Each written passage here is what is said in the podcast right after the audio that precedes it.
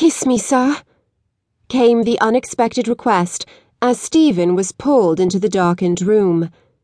He started to chuckle, thinking it was some sort of joke set up by his friends.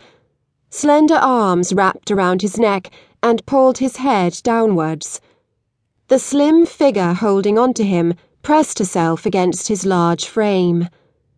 Please, kiss me, hide me, please don't let them find me, came an urgent whisper. Whether it was the sound of real fear in the whispering voice, or the devil in him, Stephen bent down and kissed the lips being offered. He turned his back to the door and kicked it shut, enclosing them completely in darkness. They were hidden from the rest of the company.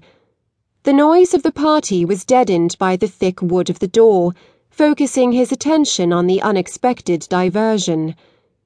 He had not seen the lady accosting him but he could tell by her voice he did not know her. He might not always remember the name of every light skirt he had sought pleasure from, but voices and bodies he did remember. She had sounded young and slightly frightened, which was unusual in a household connected to his acquaintance Baron Kersel.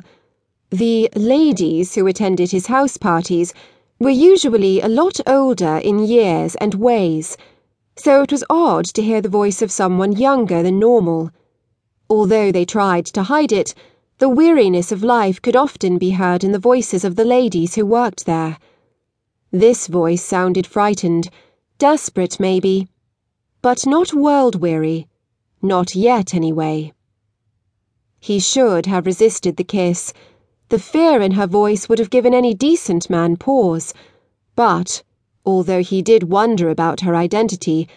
The moment her lips touched his, more firmly than the hesitant touch that had first been offered, he forgot all his musings.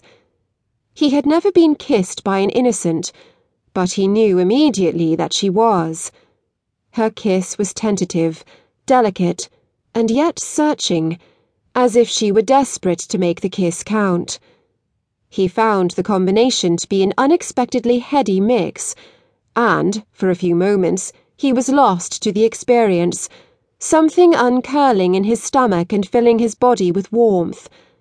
He wondered at the sensation, and it was enough to bring him back to his senses. He tried to pull back from her. He might be a devil, but he did not ruin young girls or put himself in the position of being forced into marriage. Dallying with innocence ran the risk of unwanted and unlooked for consequences. His thoughts made him pause, and move away a little, as if to release him from her hold, but his slight movement caused her to wrap her hands more firmly around his neck. Please, she whispered against his lips. I need you. Only you. He was lost. Never in his life had he been asked in such a heart wrenching way for anything. He had been persuaded, cajoled, and even demanded of by one or two forward ladies, but never with such desperate appeal, and never for his help. Most of the ladies of his acquaintance wanted his money, jewels, or worse still, marriage. But they never wanted him. He returned the kiss, gently at first guiding her inexperience. She moaned against his mouth, and he suppressed a smile. The old Halkyn charm could still work, even in the dark. He continued to plunder her mouth, using his tongue to explore every part of her. As his kiss deepened, she leaned into him even more, using his body as support. They both paused when the door opened and the voice of Baron Kersel interrupted their kiss. Someone's in here. Who is it? The girl inhaled sharply and tried to huddle into Stephen.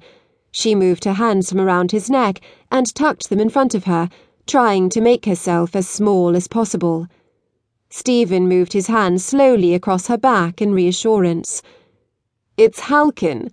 Close the door, he snapped, not even looking back. Who's with you? the Baron demanded. Let me see her. Stephen turned further away from the door.